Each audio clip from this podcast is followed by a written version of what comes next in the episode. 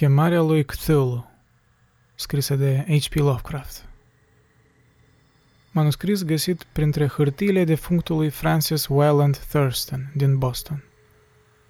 În privința unor asemenea forțe sau ființe s-ar mai putea concepe vreo posibilitate de supraviețuire, o supraviețuire dintr-o eră nespus de îndepărtată, când conștiința se manifesta, poate în forme și chipuri pierdute de mult, înainte de apariția și evoluția umanității, forme pe care numai poezia și legendele le-au mai captat ca pe o amintire fulgurantă, dându-le numele de zei, monștri, eroi mitici de toate felurile. Algernon Blackwood. Capitolul 1 Oroarea din Lut Cea mai mare îndurare pe această lume, cred, este neputința minții omenești de a-și corela toate datele.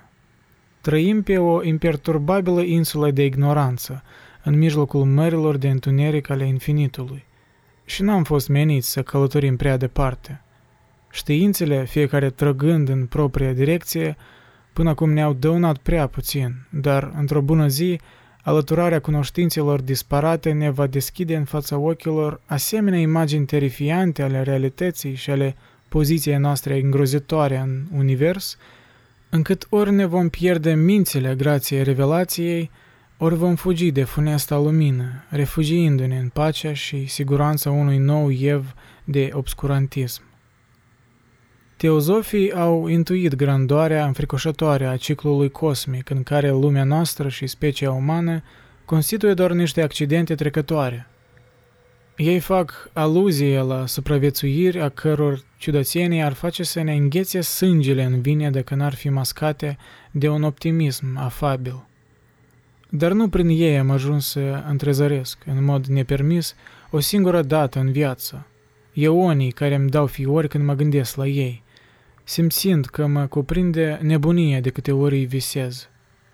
Acea percepție fugară, ca mai toate temutele presimțire ale adevărului, a scăpărat dintr-o întâmplătoare punere cap la cap a unor lucruri diferite. În acest caz este vorba despre un vechi articol de ziar și despre notițele unui profesor decedat. Sper că nimeni nu va mai călca pe urmele mele. Cu siguranță, dacă voi apuca să mai trăiesc, nu voi mai căuta niciodată să mai adaug vreo verigă unui lanț atât de hâd. Presupun că și profesorul avea de gând să păstreze tăcerea în privința părții pe care o cunoștea și că și-ar fi distrus însemnările dacă moartea nu l-ar fi răpit subit dintre cei vii. Am luat cunoștință de această chestiune în iarna lui 1926-1927, odată cu decesul fratelui bunicului meu, George Gamel Angel, profesor emerit de limbi semitice la Universitatea Brown din Providence, statul Rhode Island. Profesorul Angel era o autoritate renumită în studiul inscripțiilor vechi, iar directorii marilor muzee îl solicitaseră în repetate rânduri. Așadar, decesul său, care a survenit la vârstă de 92 de ani, a rămas în amintirea multora. Pe plan local, interesul era intensificat și de faptul că murise din cauze necunoscute, după ce coborâse pe mal de la bordul vaporului de Newport.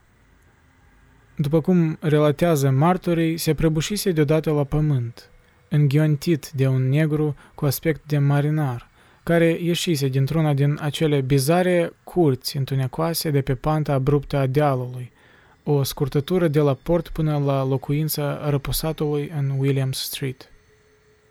Medicii n-au reușit să descopere nicio rană vizibilă, dar au tras concluzia, după o dezbatere plină de nelămuriri, că vreo ascunsă leziune a inimii, provocată de efortul intens al orcușului pe o pantă foarte înclinată, mai ales la o vârstă atât de înaintată, îi pricinuise decesul.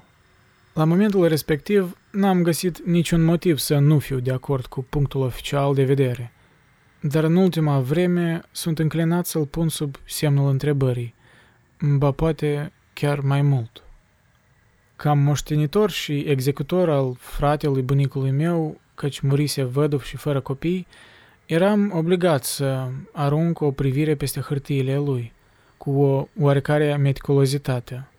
și în acest scop i-am luat toate dosarele și cutiile la mine acasă, în Boston. O mare parte din materialul ordonat de mine va fi mai târziu publicat de Societatea Americană de Arheologie. Însă mai era o cutie pe care am găsit-o extrem de enigmatică și pe care nu m-am îndurat să o arăt și unor ochi străini. Fusese închisă cu lacătul și n-am dat de cheie până nu mi-a trecut prin minte să mă uit mai bine la inelul cu chei pe care profesorul îl purtase întotdeauna în buzunarul său. Abia atunci am reușit să o deschid, dar după aceea am avut impresia că mă confruntam cu un obstacol încă mai greu de trecut. Care putea fi înțelesul bizarului basorelief din lut și al dezlănatului amestec de însemnări și tăituri din ziare pe care le-am găsit înăuntrul ei. M-am hotărât să caut excentricul sculptor vinovat de faptul că tulburase liniștea sufletească a unui bătrân.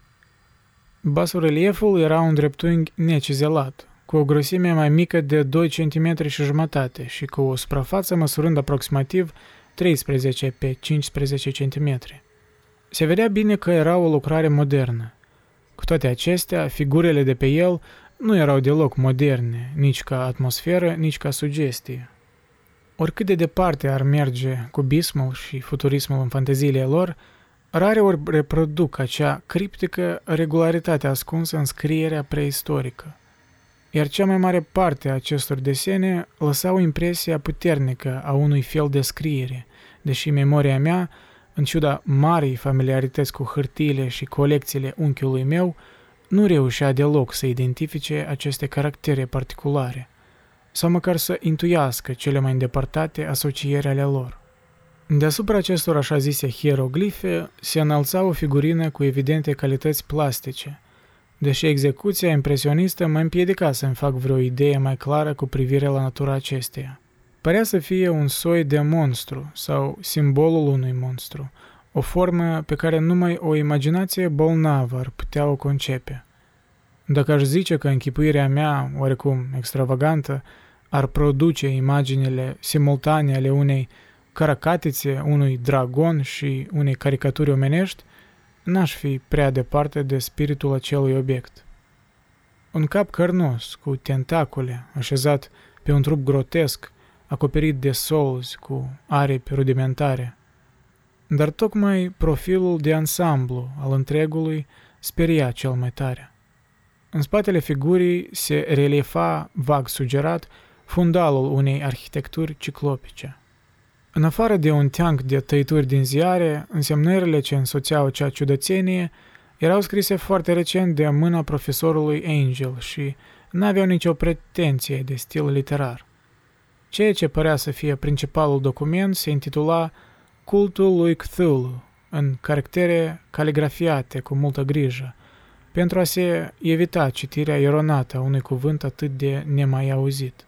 Manuscrisul era divizat în două părți. Prima intitulată 1925, Visul și lucrul din timpul somnului domnului H.A. Wilcox, Thomas Street, numărul 7, Providence, Rhode Island. Iar cea de-a doua, raportul inspectorului John Legrassi, Bienville Street, 121, New Orleans, anul 1908, însemnări asupra aceluiași și relatarea profesorului Webb.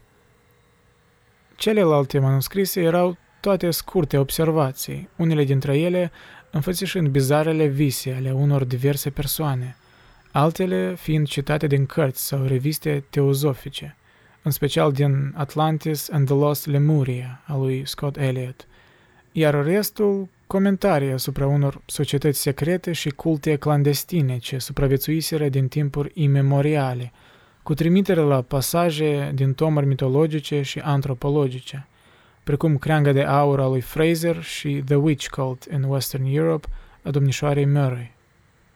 Tăiturile din ziare se refereau în mare la maladii psihice excesive și la anumite izbucniri maniacale sau demenție în masă, în primăvara anului 1925.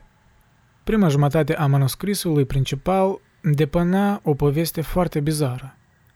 Se pare că la 1 martie 1925, un tânăr brunet și zvelt, cu o înfățișare de nevropat și de exaltat, îl vizitase pe profesorul Angel, aducând cu el nemaipomenitul basorelief din Lut, care în acel moment era proaspăt și încă umed.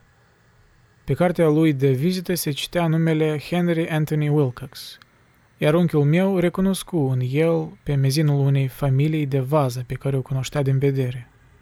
Acesta se apucase recent să studieze sculptura la Rhode Island School of Design, locuind singur în clădirea Fleur de Lis, în apropiere de institut.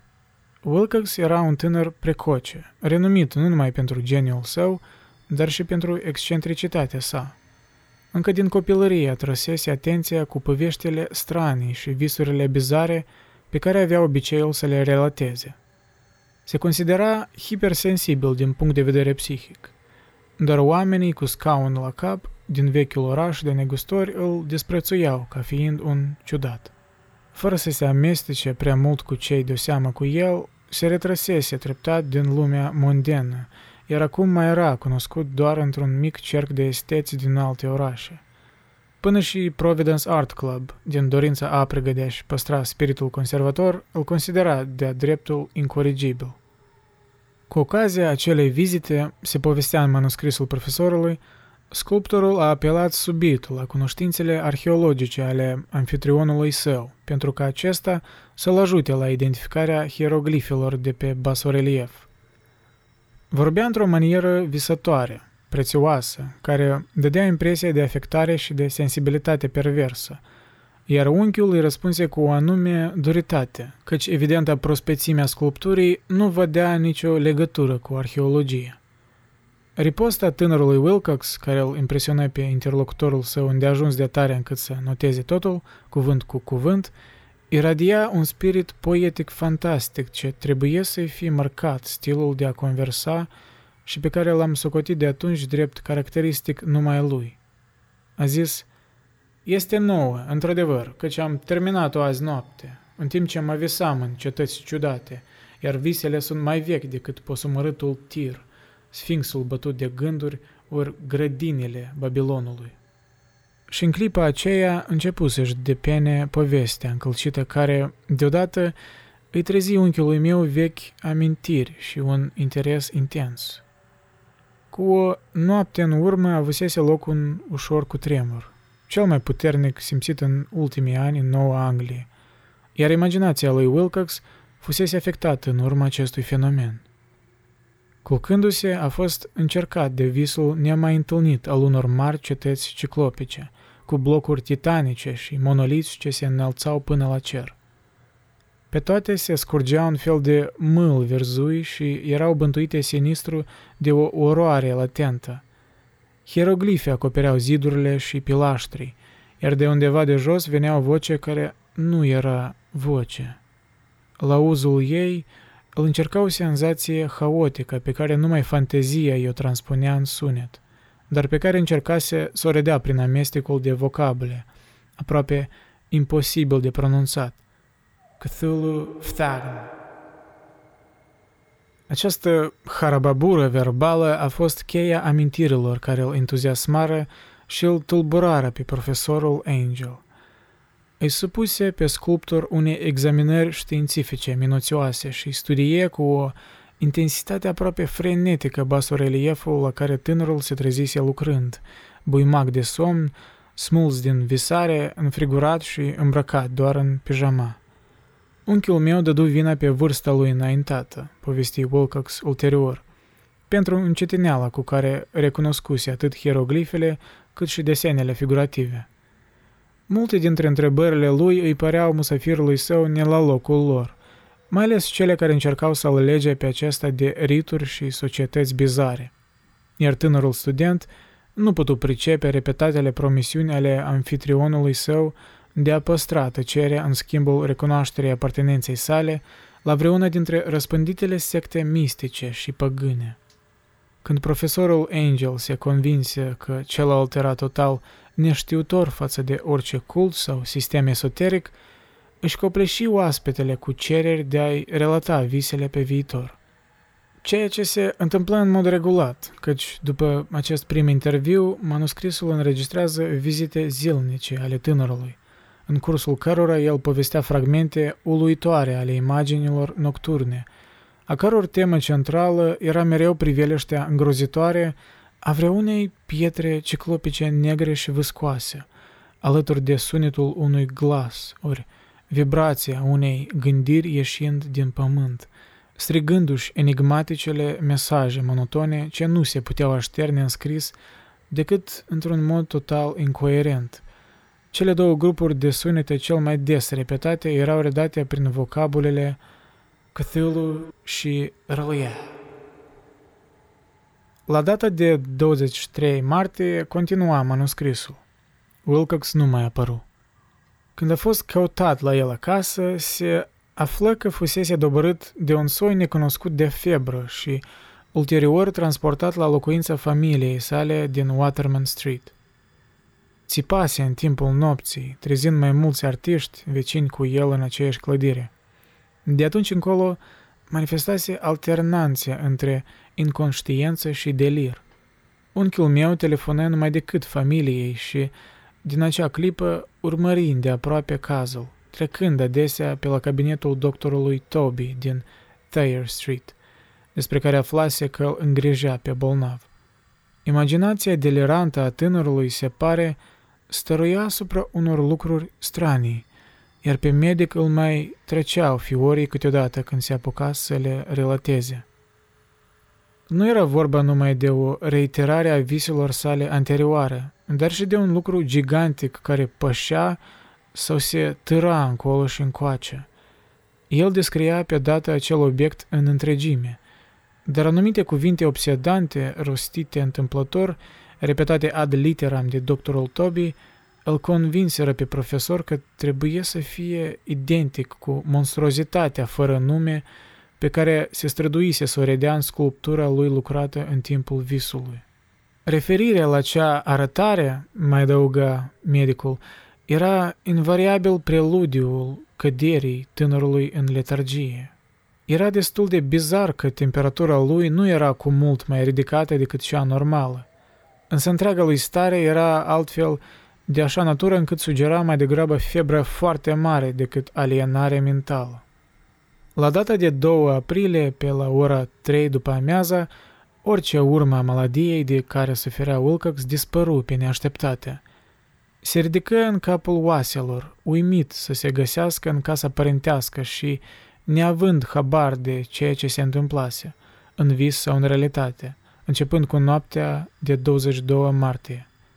Declarat sănătos de către medicul său, se întoarse la locuința lui în decurs de trei zile însă nu i-a mai fost de niciun folos profesorului Angel. Toate urmele viselor ciudate îi se șterseră din cuget odată cu vindecarea sa și, după o săptămână de relatări inutile și irelevante de imagini cu totul banale, unchiul meu nu mai ținu nicio însemnare privitoare la gândurile care îl saltau în timpul nopții. Aici se încheia prima parte a manuscrisului.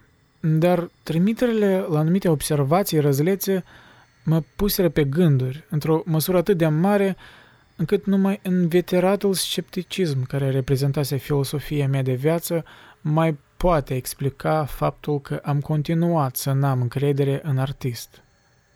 Însemnările în cauză erau acele descriere ale viselor unor persoane diferite, din același interval de timp în care tânărul Wilcox fusese încercat de straniile lui vedenii.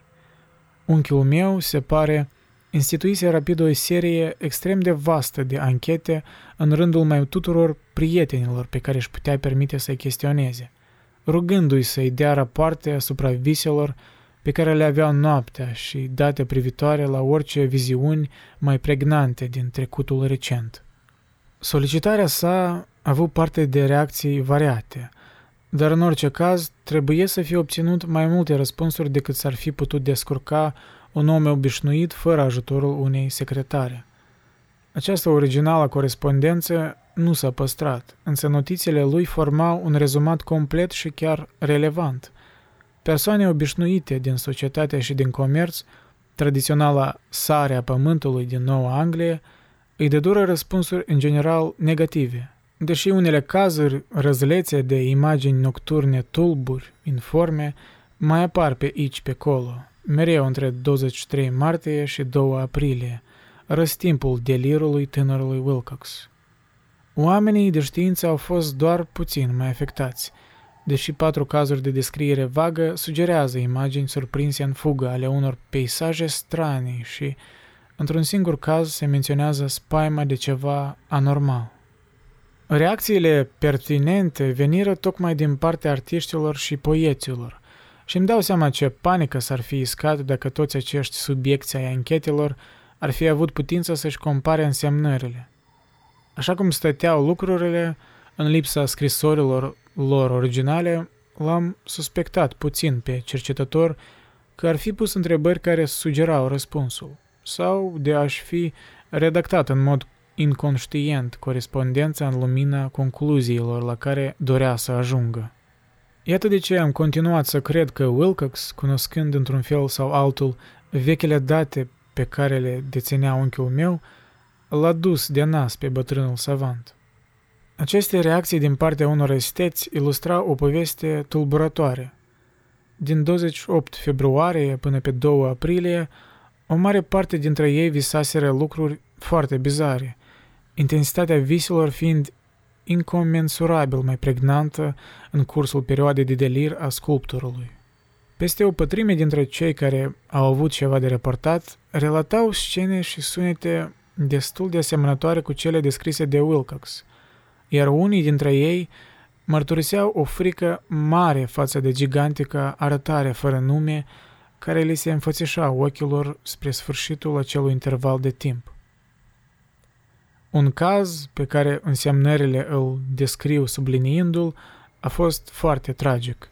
Subiectul, un renumit arhitect cu înclinații spre teozofie și ocultism, își pierdu mințile și deveni violent la data îmbolnăvirii tânărului Wilcox, dându-și sufletul după mai multe luni în care urlase în continuu să fie salvat de nu știu ce trimis al iadului.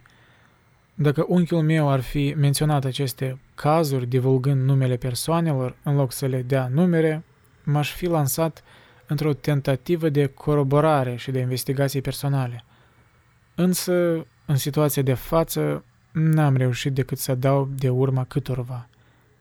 Toate încercările mele confirmau totuși, pe deplin, însemnările profesorului. M-am întrebat adesea dacă toți cei supuși chestionărilor lui s-au simțit la fel de tulburați ca și cei din această categorie.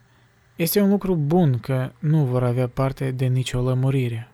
Tăieturile din ziare, așa cum am mai spus, se refereau la cazuri de panică, tulburări maniacale și fapte ieșite din comun, în decursul perioadei mai sus amintite – Profesorul Angel trebuie să fie angajat un întreg personal în acest scop, căci numărul extraselor era imens, iar sursele răspândite pe tot globul. Aici citeai despre o sinucidere nocturnă din Londra, unde un somnambul singuratic sărise pe fereastră, după un urlet sălbatic. Dincolo dădeai peste o scrisoare încălcită, adresată redactorului unui cotidian din America de Sud – în care un fanatic prezicea un viitor fioros, ca urmare a viziunilor pe care le-a avut. Un raport oficial din California descrie o colonie de teozofi care distribuie în rândul populației robe albe în numele unei împliniri glorioase, ce nu a mai venit niciodată. În vreme ce persoane particulare din India vorbesc cu precauție de frământări serioase în rândurile populației spre sfârșitul lunii martie. Orgiile voodoo se înmulțesc în Haiti, iar avamposturile din Africa raportează o stare de spirit prevestitoare de rău. Oficialii americani din Filipine găsesc că anumite triburi devin cam supărătoare în aceeași perioadă a anului, iar polițiștii din New York sunt luați cu asalt de levantini isterizați în noaptea de 22 spre 23 martie. În vestul Irlandei, de asemenea, abundă zvonuri și legende demențiale, un pictor pe nume Ardois Bonneau atârne un tablou blasfemator, peisaj de vis, la ediția din 1926 a Salonului de Primăvară de la Paris. Atât de numeroase sunt tulburările înregistrate în azilurile de nebuni, încât numai un miracol trebuie să fie împiedicat breasla medicilor să observe paralelisme stranii și să tragă concluzii derutante – una peste alta, un bizar amalgam de extrase. În prezent, cu greu mai pot înțelege raționalismul nepăsător care m-a determinat să le dau deoparte. Însă pe atunci eram convins că tânărul Wilcox cunoștea datele mai vechi menționate de profesor. Capitolul 2. Raportul inspectorului Legrasi Datele mai vechi, care făcuseră atât de relevante pentru unchiul meu, visul și basorelieful sculptorului, formau subiectul celei de-a doua părți a lungului său manuscris. Mai de mult, se pare, profesorul Angel mai văzuse contururile drăcești ale monstruozității fără nume. Se mai chinuise să dezlege necunoscutele hieroglife și îi mai ajunseseră pe la urechi silabele de rău augur ce pot fi pronunțate numai ca Cthulhu. Toate acestea într-o conexiune atât de oribilă și de tulburătoare, că nici nu este de mirare faptul că l-a urmărit pe tânărul Wilcox cu solicitările lui repetate pentru informații. Experiențele anterioare se petrecuseră în 1908, cu 17 ani mai înainte, când Societatea Americană de Arheologie își ținea reuniunea anuală în St. Louis. Profesorul Angel, așa cum îi se cuvenea unuia cu autoritatea și cunoștințele sale, își pusese amprenta asupra tuturor deliberărilor și era unul dintre cei din tâi asediați de mulțimea de profani, care profitau de adunare pentru a pune întrebări în vederea primirii unor răspunsuri corecte și a prezenta probleme în vederea soluționării lor de către experți. Liderul acestor diletanți și, în scurtă vreme, principalul subiect de interes al întregii reuniuni era un bărbat cu o înfățișare comună, de vârstă mijlocie, care venise tocmai din New Orleans ca să ceară anumite informații speciale, pe care nu reușise să le obțină de la nicio sursă locală. Numele lui era John Raymond Legrassi și era de profesie inspector de poliție. Adusese cu el motivul vizitei sale o statuetă grotescă, respingătoare și aparent foarte veche, a cărei origine nu reușea să o determine. Să nu-și închipuie cineva că pe inspectorul Legrasi îl interesa câtuși de puțin arheologie. Din potrivă, dorința lui de a se lumina în această privință era stârnită de considerații pur profesionale. Statueta, idol, fetiș sau ce mai fi fost – fusese găsită cu câteva luni în urmă în mlaștinile împădurite din sudul orașului New Orleans, în cursul unei razii asupra unei pretinse adunări voodoo. Iar riturile legate de ea erau atât de unice și de hidoase, încât polițiștii trebuiră să-și dea seama că nimeriseră în mijlocul unui cult obscur, total necunoscut lor și infinit mai diabolic decât cea mai tenebroasă dintre școlile africane de voodoo. Originea lui, lăsând deoparte poveștile dezlănate și incredibile scoase de la membrii capturați, nu putuse fi descoperită. În drept urmare, iată de unde venea nevoia ferească a polițiștilor de a găsi orice cunoștințe arheologice care i-ar putea ajuta să deslușească rostul înfricoșătorului simbol și, prin el, să dea de urmă izvoarelor acestui cult. Inspectorul Legrasi nu era pregătit pentru senzația pe care avea să o strânească. O singură privire asupra acelei figurine a fost de ajuns să le creeze oamenilor de știință prezenți la reuniune o stare de neliniște plină de tensiune. Nu pierdură nicio clipă, înghesuindu-se în jurul ei și holbându-se la basorelieful care, în desăvârșita lui bizarerie, lăsând impresia unei adevărate vechimi abisale, le trezea în minte cu atâta forță imaginile unor priveliști arhaice și tainice. Nici o școală recunoscută de sculptură nu crease un obiect atât de groaznic.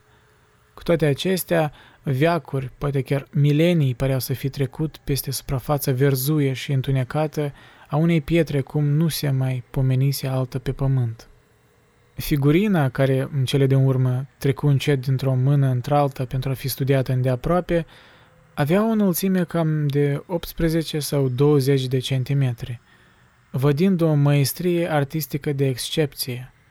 Reprezenta un monstru cu o vagă asemănare antropoidă, dar cu un cap ca de carcateță, a cărui față era acoperită toată de tentacule, cu un trup solzos, ca de cauciuc, gheare puternice la picioarele din față și din spate, aripi lungi și înguste la spate. Această creatură, ce părea să emane o răutate de temut și nefirească, avea o anumită corpolență, de parcă ar fi fost umplută cu aer. Stătea pe vine pe un piedestal rectangular, acoperit de caractere indescifrabile. Vârfurile aripilor atingeau marginea din spate a piedestalului. Șezutul ocupa centrul, în vreme ce lungile gheare curbate ale picioarelor dinapoi, îndoite, erau încleștate de marginea din față, coborând către baza piedestalului. Capul cefalopod era aplecat înainte, așa încât extremitățile tentaculelor faciale atingeau dosurile uriașelor labe din față, ce strângeau genunchii ridicați ai creaturii. Aspectul întregului ansamblu era anormal de veridic, strânind o spaimă subtilă, pentru că proveniența lui era total necunoscută. Vechimea lui incalculabilă, înfricoșătoare, era mai presus de orice îndoială. Cu toate acestea, nu părea să aibă nicio legătură cu vreun soi cunoscut de artă care să aparțină primelor civilizații ale omenirii sau oricărei epoci anume. Cu totul deosebit și atipic, însuși materialul din care era cioplit constituia un mister, căci piatra neagră verzuie, alunecoasă ca o bucată de săpun, cu striațiile și punctișoarele ei aurii sau irizate, nu semăna cu niciuna din rocile familiare geologiei sau mineralogiei. Literele de bază erau la fel de uluitoare și niciun membru prezent, în ciuda faptului că se aflau de față jumătate dintre cei mai mari experți ai lumii în acest domeniu, nu putu detecta nici cea mai îndepărtată înrudire cu vreuna dintre ramurile lingvistice cunoscute. Acestea, la fel ca materialul și obiectul reprezentat, țineau de un ev îngrozitor de îndepărtat și de diferit față de umanitate, așa cum o știm astăzi, toate oferind sugestia înfricoșătoare a unor cicluri străvechi și păgâne în care universul și concepțiile noastre nu-și mai găsesc locul.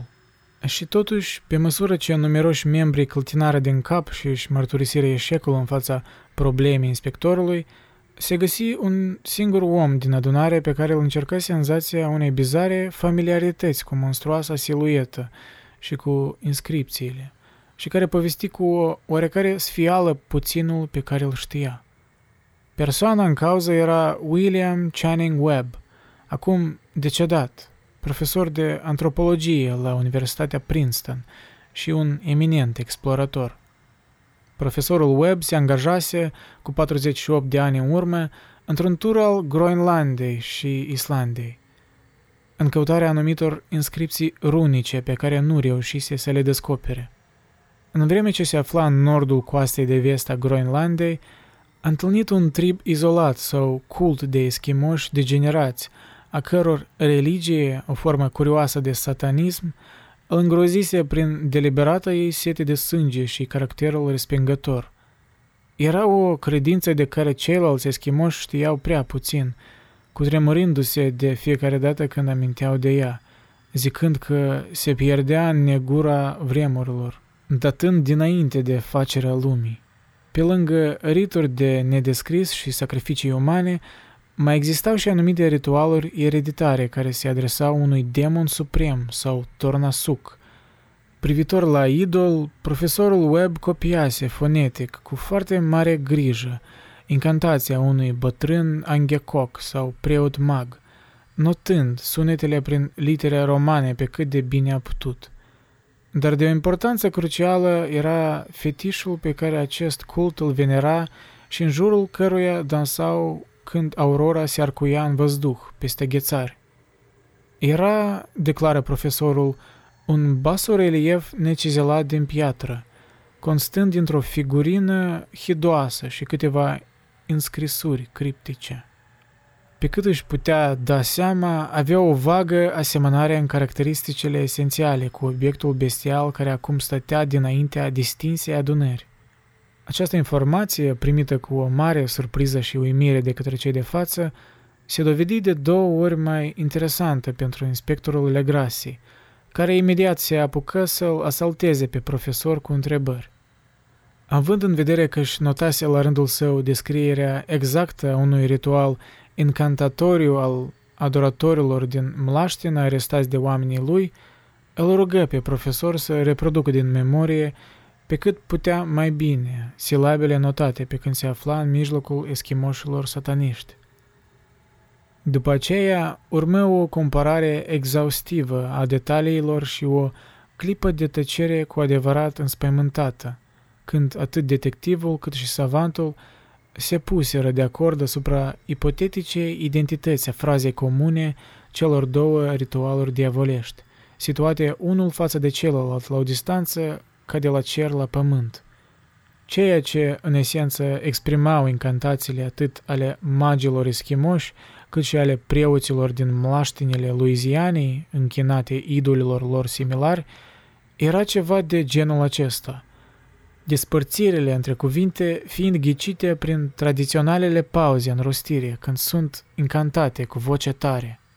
Vngluim gvlach, cthulhu liev, gavan, vtak. Legrasi avea un mic avantaj față de profesorul Webb – căci mai mulți dintre deținuții lui metiși îi repetaseră ceea ce știau de la sectanții mai vechi, care însemna acele cuvinte. Acest text, așa cum este menționat mai jos, însemna ceva de genul În casa lui din Rilie, adormitul Cthulhu așteaptă visând. Iar acum, ca răspuns la o solicitare imperioasă din partea tuturora, Inspectorul Legrasi făcu o relatare pe cât posibil de completă asupra experienței personale cu idolatrii din Mlaștină. Din câte mi-am putut da seama, unchiul meu atribuise o profundă semnificație acestei mărturii. Avea savoarea celor mai fantastice vise ale autorilor de mituri și ale teozofilor, dezvăluind până la ce grad uluitor ajunsese imaginația cosmică în rândul acelor metiși și părea față de ce s-ar fi putut aștepta de la ei. Avea savoarea celor mai fantastice vise ale autorilor de mituri și ale teozofilor, dezvăluind până la ce grad uluitor ajunsese imaginația cosmică în rândul acelor metiși și părea față de ce s-ar fi putut aștepta de la ei. La 1 noiembrie 1907, la poliția din New Orleans veni o vehementă plângere din partea locuitorilor lagunei și mlaștenii din sudul statului. Crescătorii de vite din acel ținut, majoritatea urmași primitivi, dar de bună credință ai primilor coloniști, erau victimele unei mari terori provocate de un lucru necunoscut care se abătuse asupra lor în timpul nopții. Era voodoo, pe cât părea, dar de un tip mai înfricoșător decât întâlniseră vreodată. Iar o parte dintre femeile și copiii lor dispăruseră de când funestele bătăi de tobe începuseră să răsune fără încetare departe, în codrul bântuit de tenebre, unde nu se aventura niciun locuitor. Se auzeau strigăte nesănătoase și urlete animalice, incantații ce-ți înghețau sângele în vine și se zărea jocul flăcărilor drăcești. Înfricoșatul mesager mai adăugă că oamenii deja nu mai puteau răbda – Așadar, o echipă de 20 de polițiști care se înghesuiră în două trăsuri și un automobil o porni spre seară cu purtătorul de cuvânt al crescătorilor de vite, tremurând ca varga drept călăuză. La capătul unui drum practicabil se dădură jos din vehicule și se răspândire care încotro în tăcere prin înfricoșătorii codri de chiparoși, unde lumina zilei nu pătrundea niciodată. Rădăcinile hâde și noduroasele tilanții îi împresurau din toate părțile. La răstimpuri, o grămadă de bolovani clisoși sau un fragment de zid părăginit sporeau prin izul lor de locuire morbidă, deprimarea creată de fiecare copac contorsionat și fiecare colonie de ciuperci. Într-un târziu, așezarea crescătorilor de vite, o învălmășeală mizeră de colibe, apăru în raza vederii lor. Localnicii, isterizați, ieșiră ca să se înghesuie în jurul grupului care și aprindea felinarele. Bătaia năbușită a tobilor se auzea de acum slab, la distanță, în fața lor, împreună cu câte un țipăt strident, înspăimântător, ce venea la intervale neregulate când vântul își schimba direcția. Totodată, o licărire roșiatică părea să se întrezărească printre tufișurile pale de dincolo de nesfârșitele căi ale întunecimii pădurii, temându-se până și să mai fie lăsați singuri, fiecare dintre speriații crescători de vite, refuză categoric să înainteze cu un pas spre locul nelegiuitului cult, așa încât inspectorul Legrasi și cei 19 colegi ai lui își continuară drumul, fără călăuză, către întunecatele arcade ale unei orori pe care nici unul dintre ei nu o mai întâlnise vreodată. Regiunea în care polițiștii pătrundeau acum era una care, prin tradiție, avea o reputație funestă, fiind total necunoscută și nebătută de cea mai mare parte a albilor. Legendele povesteau că exista un lac tainic ce nu fusese zărit nici când de ochii muritorilor, în care trăia o creatură albă, de forma unui polip cu ochi scânteietori, iar crescătorii de vite șopteau că diavol cu aripi de liliac își luau zborul din cavernele de sub pământ ca să îi se închine la miezul nopții. Mă ziceau că se afla acolo încă dinainte de D'Iberville, de La Salle, de indieni, chiar și de sălbăticiunile și păsările pădurii. Era o încarnare a coșmarului. Dacă îl vedeai, mureai. Le aducea oamenilor vise cumplite, așa încât acestora le era de ajuns ca să se ferească. Orgia voodoo de acum avea loc, într-adevăr, la marginea acestei zone odioase, dar localizarea era și așa sinistră. Din această cauză, poate însuși locul de desfășurare a ritualului îi speriase pe crescătorii de vite chiar mai mult decât răscolitoarele sunete și incidente.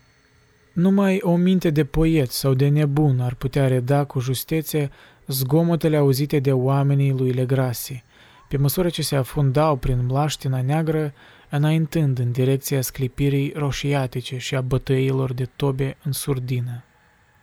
Există emisii vocale specifice oamenilor și emisii vocale specifice fiarelor, însă este îngrozitor să auzi asemenea emisii de la surse care ar trebui să producă sunete de un alt soi.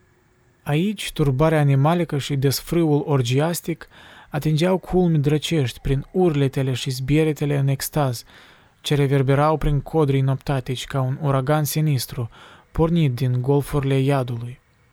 La răstimpuri, țipetele încetau, făcând loc unui cor de voci groase bine organizat, care se lansa într-o incantație melodioasă a celei odioase sintagme ritualice.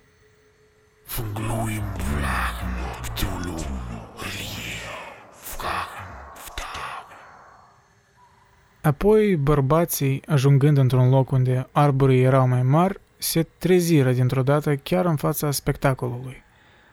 Patru dintre ei se traseră în dărât, unul leșină și doi țipară cutremurându-se, fiind acoperiți, din fericire, de toată acea smintită cacofonie a orgiei. Legrasi îl stropi pe față cu apă din mlaștină pe cel reșinat și rămaseră cu toții în picioare, tremurând ca varga și aproape hipnotizați de oroare. Într-un luminiș al mlaștinii se afla o insulă de iarbă, măsurând aproape un pogon, fără copaci și destul de uscată. În acest loc sărașii se învârtea o hoardă indescriptibilă de descreierați pe care numai penelul unei sime ori al unui angarola ar putea reda în culori. Despuiați de haine, aceste corcituri umane zbierau, răcneau și se contorsionau în jurul unui monstruos foc în aer liber, în formă de cerc, în centrul căruia, întrezărit printre crăpăturile răzlețe ale perdelei de flăcări, se ridica un uriaș monolit de granit, înalt de vreo 2 metri și jumătate. În vârful lui, total nepotrivită prin micimea ei, se afla abominabila statuetă. Într-un cerc larg de 10 spânzurători ridicate la intervale regulate în jurul monolitului înconjurat de flăcări, aturnau, cu capul în jos, trupurile bizar vătămate ale celor care dispăruseră din rândul crescătorilor de vite. În interiorul acestui cerc, idolatrii jucau și urlau, direcția generală a mișcării în masă fiind de la stânga la dreapta, ca o neîncetată bacanală, prinsă între cercul spânzuraților și cel al flăcărilor. S-ar fi putut să fie vorba doar de o pură închipuire, ori de vreo iluzie acustică datorată ecourilor. Însă unul dintre polițiști, un hispanic sensibil, a avut impresia că aude replici antifonice la ritual, dintr-un loc îndepărtat și pierdut în întuneric, în adâncimea acelei păduri ce stârnise spaime și legende din vremuri imemoriale. Pe omul acesta, Joseph Galvez, avea să-l întâlnesc mai târziu și să-l chestionez. S-a dovedit că avea o imaginație derutant de bogată. Într-adevăr, merse atât de departe încât să facă aluzie la bătaia ușoară a unor aripi gigantice, la sclipirea a doi ochi aprinși și la silueta masivă a unei vietăți albicioase printre cei mai îndepărtați arbori, dar presupun că auzise prea multe superstiții de ale localnicilor. De fapt, momentul de perplexitate al polițiștilor ținu destul de puțin. Datoria venea mai înainte de toate și, deși se învălmășeau acolo aproape 100 de sectanți corciți, ei recurseră la armele lor de foc și se aruncară hotărâți în zgomotoasa vâltoare. Preț de 5 minute, haosul și hărmălaia ce rezultară a fost de nedescris. Se dădură lovituri crâncene, se trase cu gloanțe și câțiva reușiră să scape. Dar într-un târziu, Legrasi putu să numere vreo 47 de arestați morocănoși, pe care îi sili să se îmbrace în grabă și să se alinieze între două rânduri de polițiști. Cinci dintre sectanți zăceau fără viață și încă doi răniți grav erau purtați pe tărgi improvizate de către tovarășii lor prizonieri. Statueta de pe monolit, bineînțeles, a fost dată jos cu grijă și luată de Legrase. Anchetați la sediu după un drum extrem de încordat și de obositor, toți prizonierii se dovediră a fi bărbați croiți dintr-un aluat foarte grosolan, hibrid și cu tendințe psihopatologice. Majoritatea erau marinari, dintre care câțiva negri și mulatri, restul fiind amerindieni sau portughezi din insulele Capului Verde, ceea ce conferea o aparență de voodoo unui cult eterogen – dar chiar înainte de a fi supuși numeroaselor interogatorii, devenise limpede că era vorba de ceva mai adânc și mai vechi decât fetișismul negrilor. Decăzute și ignorante cum erau, acele creaturi susțineau cu o surprinzătoare consecvență ideea centrală a credinței lor odioase. Îi venerau, din câte mărturiseau ei, pe mari strămoși care trăiseră cu veacuri înainte de apariția omului pe pământ și care se pogărâseră din cer în lumea care se afla abia la început. Marii strămoși erau de mult plecați, sub pământ și sub mare, dar trupurile lor adormite își dezvăluiseră secretele în visele primilor oameni, care inițiară un cult ce nu mai căzut niciodată în uitare. Despre cultul lor era vorba, iar prizonierii repetară că existase dintotdeauna și avea să dăinuie mereu ascuns în pustiuri îndepărtate și locuri întunecate, pretutindeni în lume, până când va sosi timpul ca marele preot Cthulhu să se trezească în casa lui cufundată în beznă din marea cetate Rilie de sub ape și să readucă pământul sub sceptrul lui. Într-o bună zi avea să-și strige chemarea, când stelele îi vor fi favorabile, iar cultul tainic va sta la pândă ca să-i redea libertatea. Până atunci nu se putea dezvălui mai mult. Era o taină pe care nicio tortură nu le putea smulge. Specia umană nu era singura de pe pământ care avea conștiință, căci din tenebre ieșeau năluci care se arătau numai celor cu credință. Dar nu acestea erau mari strămoși. Niciun om nu-i văzuse vreodată. Idolul sculptat era Marele Cthulhu, dar nimeni n-avea idee dacă și ceilalți arătau tocmai ca el. Nimeni nu mai putea desluși vechile înscrisuri, dar anumite lucruri se aflaseră din gură în gură. Nu incantația ritualică era secretul, acela nu era niciodată rostit cu voce tare, numai împărtășit în șoaptă. Incantația însemna doar atât. În casa lui din Râlie, adormitul Cthulhu așteaptă visând. Numai doi dintre prizonieri au fost considerați destul de sănătoși la minte pentru a fi condamnați la spânzurătoare, iar ceilalți au fost internați în diverse așezăminte. Toți negară că luaseră parte la crimele ritualice, ba declarară că asasinatele fuseseră comise de înaripații negri care veniseră la ei din locul lor străvechi de adunare, în acel codru bântuit. Însă de la nici unul dintre acei sectanți nu se obținu vreo relatare coerentă. Ceea ce reuși poliția să afle a fost mărturia unui metis covârșit de ani, pe nume Castro, care pretindea că navigase spre porturi stranii și stătuse de vorbă cu căpeteniile nemuritoare ale cultului în munții Chinei. Bătrânul Castro își amintea fragmente din hidoasa legendă ce făcea să pălească speculațiile teozofilor, lăsând impresia că omul și universul cunoscut erau într-adevăr trecătoare și de dată recentă. Trecuseră mii de miliarde de ani de când pământul era stăpânit de alte entități, iar ele își avuseseră marele lor orașe. Vestigiile lor, zicea el că îi relataseră chinezii nemuritori, aveau înfățișarea unor stânci enorme și se mai puteau întâlni pe insulele din Pacific. Toate adormiseră cu nenumărate viacuri în urmă, cu mult înainte de nașterea omului. Dar existau arte care le puteau trezi iar la viață atunci când stelele își reluau pozițiile cuvenite în ciclul eternității. Într-adevăr, ele veniseră din alte constelații și își aduseseră cu ele efigiile. Acești mari strămoși, continuă Castro, nu erau alcătuiți din sânge și carne. Aveau formă, așa cum dovedea icoana lor nepământeană, numai că forma lor nu era gravată în materie. Când stelele le erau favorabile, puteau trece dintr-o lume într-alta prin cer, dar când le erau potrivnice, intrau în neființă. Dar deși părăseau tărâmul vieții, nu mureau nici când cu adevărat. Toți zăceau în case de piatră, în marea lor cetate Rilie, păstrată din vrejele atotputernicului Cthulhu, în așteptarea unei glorioase învieri, când stelele și pământul se vor mai alinia încă o dată în favoarea lor. Însă, în acea clipă va trebui să existe o forță din afară care să le elibereze trupurile. Vrejele care îl ocroteau și îi păstrau neatinși îi împiedicau să facă primul pas. Nu le rămânea decât să zacă treji în întuneric și să cugite, în vreme ce nenumărate milenii se scurgeau pe lângă ei. Știau tot ce se întâmplă în univers, dar modul lor de comunicare era transmiterea gândurilor. Chiar și în acel moment vorbeau din mormintele lor.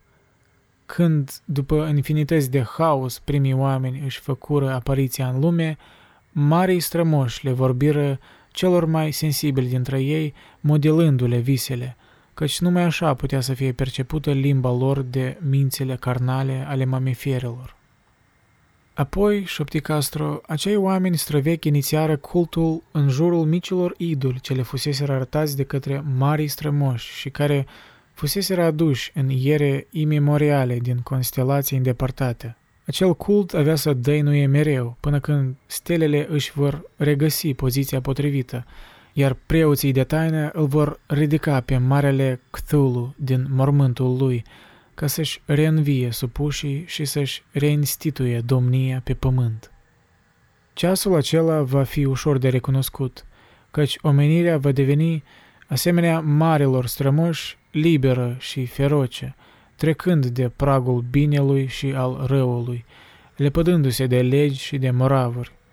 Toți oamenii vor striga și vor vărsa sânge, benchetuind vesel. După aceea, mari strămoși liberați îi vor învăța noi căi de a urla și de a vărsa sânge, de a benchetui și de a petrece. Întregul pământ va arde într-un holocaust al extazului și libertății absolute. Până atunci, cultul, prin ritualuri cuvenite, trebuia să păstreze vie amintirea acelor căi străvechi și să prefigureze profeția întoarcerii la ele. În trecutul mai îndepărtat, cei aleși stătuseră la sfat în vis cu mari strămoși înmormântați, dar apoi ceva se întâmplase. Marea cetate de piatră Râlie, cu monoliții și sepulcrele sale, se scufundă în valuri, iar adâncimile oceanului, păstrând întreg un mister fundamental prin care nici măcar gândul nu poate pătrunde, puseseră capăt întâlnirilor spectrale. Dar amintirea a fost mereu păstrată, iar marii preoți ziceau că cetatea se va ridica din nou atunci când stelele își vor relua locurile potrivite. Apoi, spiritele negre ale pământului vor ieși la suprafață, mucede și întunecate, pline de vechile zvonuri culese de prin cavernele de sub uitate funduri de mări. Dar despre ei, bătrânul Castro nu îndrăzni să divulge mai multe. Se grăbi să se învăluie în tăcere și niciun mijloc de convingere și nicio viclenie nu putură să-l facă să vorbească mai mult. Nici măcar dimensiunea marilor strămoși nu mai vrut să o indice. Că despre cult mai adăugă, doar că, din câte credea el, focarul său este situat în neumblatele deșerturi ale Arabiei, unde Irem, cetatea pilaștrilor, visează în taină intangibilă. Nu se înrodea cu europeanul cult al vrăjitoarelor și, teoretic, era total necunoscut în afara cercului său de inițiați. Nu exista nicio aluzie privitoare la el în nicio carte, deși chinezii nemuritori ziceau că ar exista referiri cu dublu înțeles în necronomiconul arabului smintit Abdul al-Hazred, pe care inițiații le-ar putea interpreta după cum doresc, mai ales foarte controversatul de stih. Nu-i mort ce poate zace o vișnicie, și cu ionii stranii și moarte ar pieri pe vecie. Legrasii, profund tulburat și cuprins de o mare uimire, căutase în zadar izvoarele istorice ale cultului. Castro, din câte se părea, nu mințise de fel când îi atrăsese atenția că era învăluit în taină. Specialiștii de la Universitatea Tulane nu au fost în stare să aducă lumină nici asupra cultului, nici asupra imaginii, iar acum detectivul se înfățișase celor mai înalte autorități din țară și nu aflase nimic mai mult, în afara relatării despre Groenlanda profesorului Webb. Raportul lui Legrassi stârni un interes extraordinar în rândul acelei adunări, așa cum era coroborat de statuetă, interes ce își găsi un ecou în corespondența ulterioară a celor care participaseră la reuniune, chiar dacă în publicațiile oficiale ale societății nu apar decât menționări rarisime. Prudența este grija de căpătâie celor obișnuiți să aibă de face, uneori, cu șarlatania și impostura. Legrasi împrumute figurina profesorului Webb pentru o perioadă, dar la moartea celui din urmă i-a fost înapoiată și rămase în posesia lui. La el am văzut cu puțin timp în urmă. Într-adevăr, este un lucru groaznic și indubitabil, similar cu sculptura lucrată în vis de tânărul Wilcox.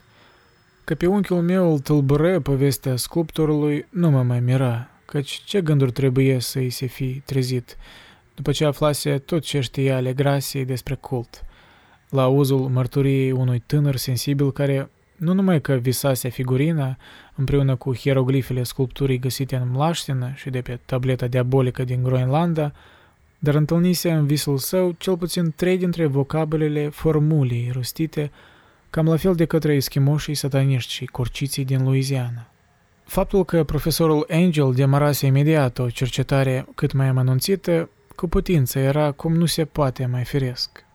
Deși personal îl bănuiam pe tânărul Wilcox că auzise despre acel cult într-un mod indirect și că inventase o serie de vise pentru a amplifica și a păstra misterul pe socoteala unchiului meu. Descrierile unor vise și tăiturile din ziare adunate de profesor constituiau cu siguranță dovezi puternice în sprijinul lui. Însă raționalitatea gândirii mele și extravaganța subiectului mă făcură să adopt ceea ce credeam a fi cele mai rezonabile concluzii. Așadar, după ce am studiat încă o dată manuscrisul în întregime și am corelat însemnările cu caracter teozofic și antropologic, cu descrierea cultului oferită de Legrasi, m-am dus în Providence să-l caut pe sculptor, ca să-l acuz, după cum credeam că îi se cuvine, pentru felul nerușinat în care profitase de un om în vârstă și erudit. Wilcox încă mai locuia singur în clădirea Fleur de Lis de pe Thomas Street, o imitație victoriană oribilă a arhitecturii bretone din secolul al XVII-lea, care își etalează fațada ornată cu stucaturi în mijlocul minunatelor conace coloniale de pe vechea colină, la umbra celei mai rafinate clopotnițe în stil georgian din America. L-am găsit la lucru în apartamentul său și am recunoscut pe dată, din piesele împrăștiate peste tot, că geniul îi era, într-adevăr, profund și autentic. Se va auzi despre el în viitor, din câte cred, ca despre unul dintre cei mai mari decadenți, căci a cristalizat în lut și, într-o bună zi, va oglindi în marmură acele coșmaruri și fantezii pe care Arthur Machen le evocă în proză, iar Clark Ashton Smith le zugrăvește în versuri și pe pânză. Smith, plăpând cu o ținută oarecum neîngrijită, răspunse cu încetineală ciocăniturii mele și mă întrebă ce doream, fără să se ridice. Când i-am spus cine sunt, arătă un oarecare interes, căci unchiul meu îi trezise curiozitatea prin faptul că îl iscodise în privința visilor lui, deși nu-i explicase niciodată motivul investigației sale. Nu i-am oferit nicio lămurire în acest sens, ci am căutat cu oarecare viclenie să-l trag de limbă. M-am convins curând de sinceritatea lui totală, de vreme ce vorbea de visele lui într-o manieră ce nu te putea induce în eroare. Aceste vise și urmele lăsate de ele în subconștient îi influențaseră arta în profunzime. Îmi arătă o statuie morbidă ale cărei contururi mă făcură să tremur în fața macabrei sale forțe de sugestie. Nu-și amintea să fi văzut vreodată originalul acelui lucru decât în basorelieful din vis, dar forma ieșise singură, orbește, din mâinile lui. Reprezenta fără îndoială uriașa siluetă despre care aiurase în delirul său, că n-avea habar deloc de cult, în afară de ceea ce îl lăsase să înțeleagă persistenta chestionare a unchiului meu, mă lămuri curând – din nou, mi-am bătut capul să-mi dau seama pe ce cale fusese posibil să-și facă acele impresii atât de bizare.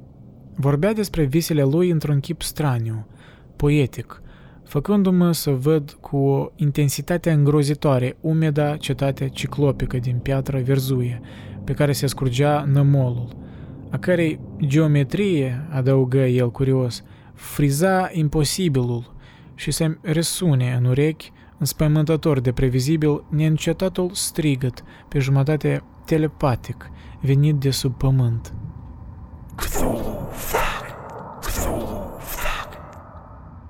Aceste cuvinte făcuseră parte integrantă din temutul ritual care povestea despre vechea din visul adormitului Cthulhu, în cripta lui de piatră din Rlie, și mă impresionară profund în ciuda gândirii mele raționale – Wilcox, eram sigur, auzise de cult în vreun fel sau altul și curând uitase de el, luându-se cu nenumăratele lui lecturi și închipuiri numai puțin bizare.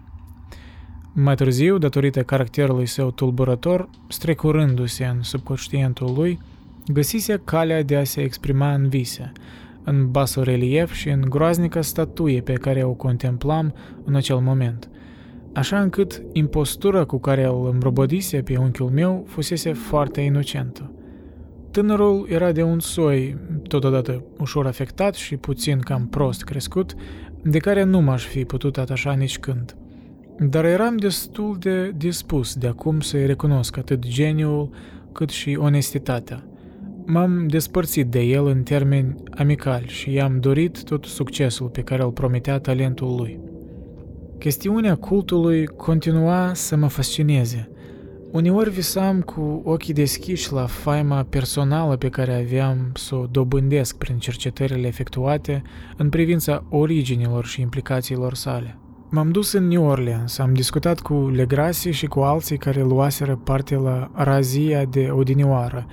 Am văzut cu ochii mei înfricoșătoarea figurină, ba chiar i-am chestionat pe câți mai rămăseseră în viață dintre arestații corciți. Din păcate, bătrânul Castro murise.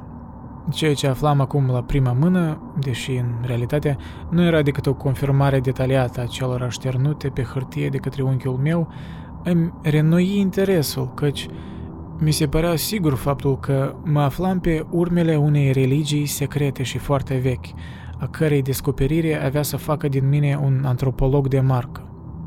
Atitudinea mea rămânea încă una absolut materialistă, așa cum îmi doresc să fi rămas, ignorând cu o perversitate aproape inexplicabilă coincidența dintre însemnările și tăiturile din ziare referitoare la vise adunate de profesorul Angel. Începusem însă să bănuiesc un lucru, a cărui certitudine mă tem că o am acum, anume că unchiul meu nu decedase de fel din cauze naturale. Se prăbușise pe ulicioara îngustă unei pante ce urca de la vechiul chei, mișunând de corcituri venetice, după ce fusese îmbrâncit cu nepăsare de către un marinar de culoare. Nu uitam de sângele amestecat și de îndeletnicirea de marinari a inițiaților din Louisiana. Și nu m-ar fi mirat să aflu despre metode secrete și ace otrăvite, la fel de vechi și de nemiloase ca și cripticele ritualuri și credințe. Legrase și oamenii lui, este adevărat, fuseseră cruțați, dar în Norvegia. Un anume marinar care văzuse multe este acum mort. Nu cumva cercetările mai aprofundate ale unchiului meu, după ce obținuse datele de la sculptor, ajunseseră la urechile unor instanțe sinistre?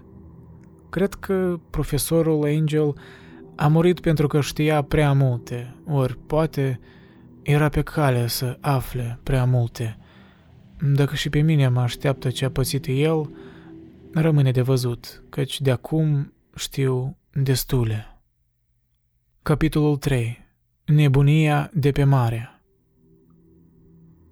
Dacă cerul ar dori vreodată să-mi facă un hatâr, atunci acela ar fi să șteargă urma oricăror consecințe rezultate dintr-o pură întâmplare ce mi-a pus sub ochi o anumită coală răzlețită de ziar, întinsă pe un raft. Nu-i vorba de ceva întâlnit în mod firesc în peregrinările mele zilnice, căci era un număr vechi dintr-un periodic australian, Sydney Bulletin, din data de 18 aprilie 1925. Scăpase din vedere până și personalului care la vremea apariției acelui număr culegea cu aviditate materiale în sprijinul cercetării unchiului meu.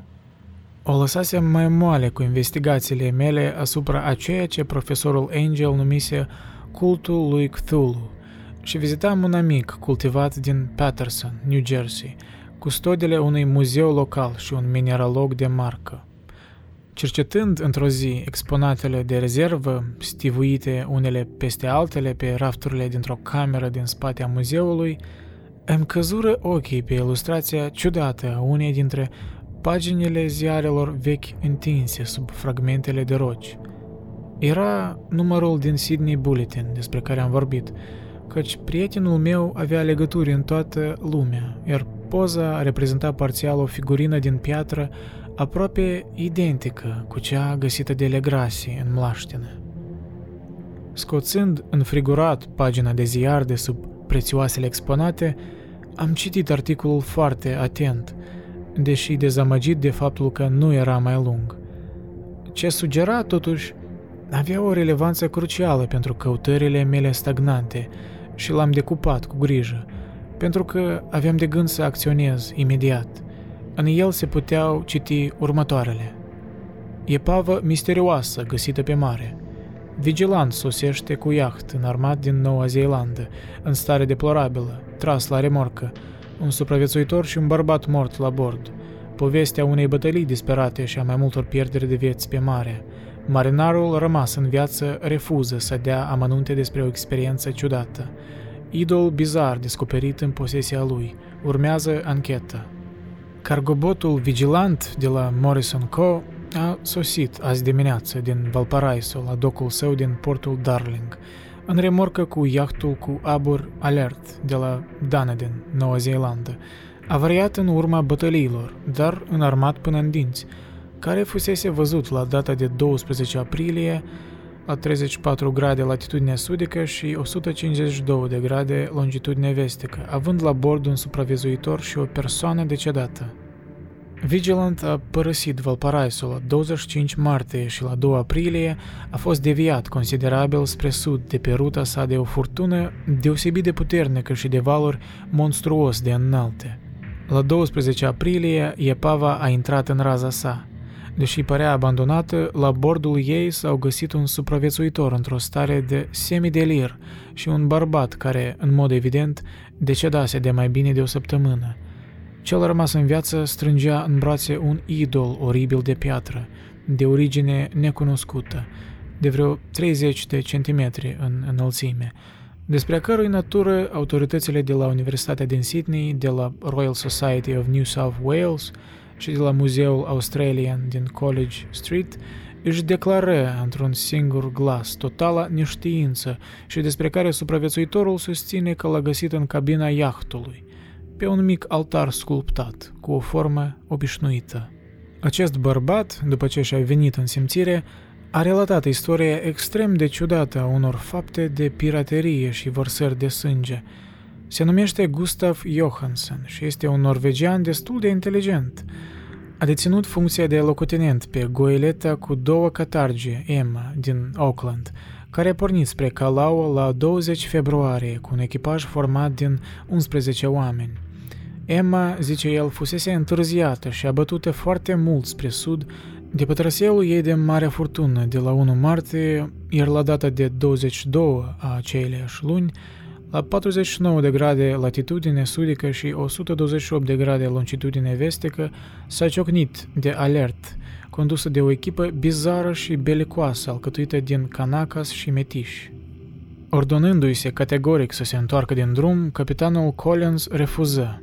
Atunci, ciudatul echipaj deschise focul fără cruțare și fără nicio avertizare prealabilă asupra goeletei, cu baterie deosebit de grea a unor tunuri de bronz ce făceau parte din echipamentul navei.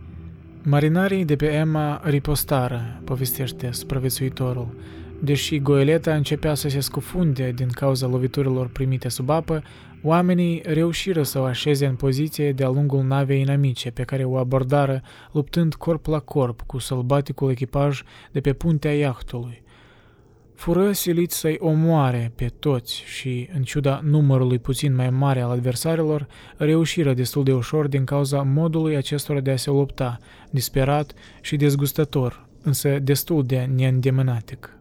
Trei dintre cei de pe Emma, între care capitanul Collins și secundul Green, își pierdură viața în luptă, iar restul de opt care mai erau în viață, sub comanda locotenentului Johansen, trecură la explorarea iahtului capturat, continuând să înainteze în direcția lor inițială pentru a vedea dacă existase vreun motiv pentru a primi ordinul de întoarcere. În ziua următoare se pare acostară pe o mică insulă, deși, din câte se știe, nu există nici una în acea regiune a oceanului. Șase dintre oameni își găsiră moarte pe țărm, cu toate că Johansen este ciudat de reticent în legătură cu această parte a povestirii sale și nu vorbește decât de prăbușirea lor într-un abis stâncos. Mai târziu, se pare, el și un tovarăș de-al lui au urcat înapoi pe iaht și au încercat să părăsească locul, dar furtuna din 2 aprilie i-a împiedicat. Din acel moment până la salvarea lui din data de 12 a aceleași luni, omul nu-și mai amintește decât foarte puțin. Nici măcar nu-și mai aduce aminte când a decedat tovarășul său, William Bryden. Moartea lui Bryden nu pare să fi survenit din vreo cauză cunoscută și probabil că a fost rezultatul emoțiilor prea puternice ori al furtunii. Raporturile transmise prin cablu de la Dunedin relatează că Alert era bine cunoscut acolo ca un vas comercial ce făcea curse regulate pe insule, având o reputație proastă de-a lungul întregii coaste. Aparținea unui cerc bizar de metiși, ale căror frecvente întruniri și incursiuni nocturne în pădure stârneau multă curiozitate și ieșise grăbit în larg imediat după furtună și cu tremurile de pământ de la 1 martie. Corespondentul nostru din Auckland ne informează că Emma și echipajul său se bucurau de o excelentă reputație, iar Johansson este descris ca un om integru și de valoare. Amiralitatea va deschide o anchetă asupra întregii chestiuni începând de mâine, în cursul căreia nu se va precupeți niciun efort pentru a-l determina pe norvegian să vorbească mai liber decât a făcut-o până acum. Asta era tot, împreună cu fotografia acelei figurine de coșmar. Dar ce volbură de gânduri stârnise în mintea mea. Aici erau noi comori de date asupra cultului lui Cthulhu, alături de probe ce arătau că avea legături stranii atât pe mare cât și pe uscat. Ce motiv l-a determinat pe corcitul echipaj să ordone întoarcerea goaletei Emma în vreme ce navigau cu odiosul lor idol? Care era acea insulă necunoscută la țărmul căreia și-au găsit moartea șase oameni din echipajul Emmy și față de care Johansen păstra secretul? Ce scosese la lumină ancheta amiralității și ce se știa despre funestul cult în Dunedin?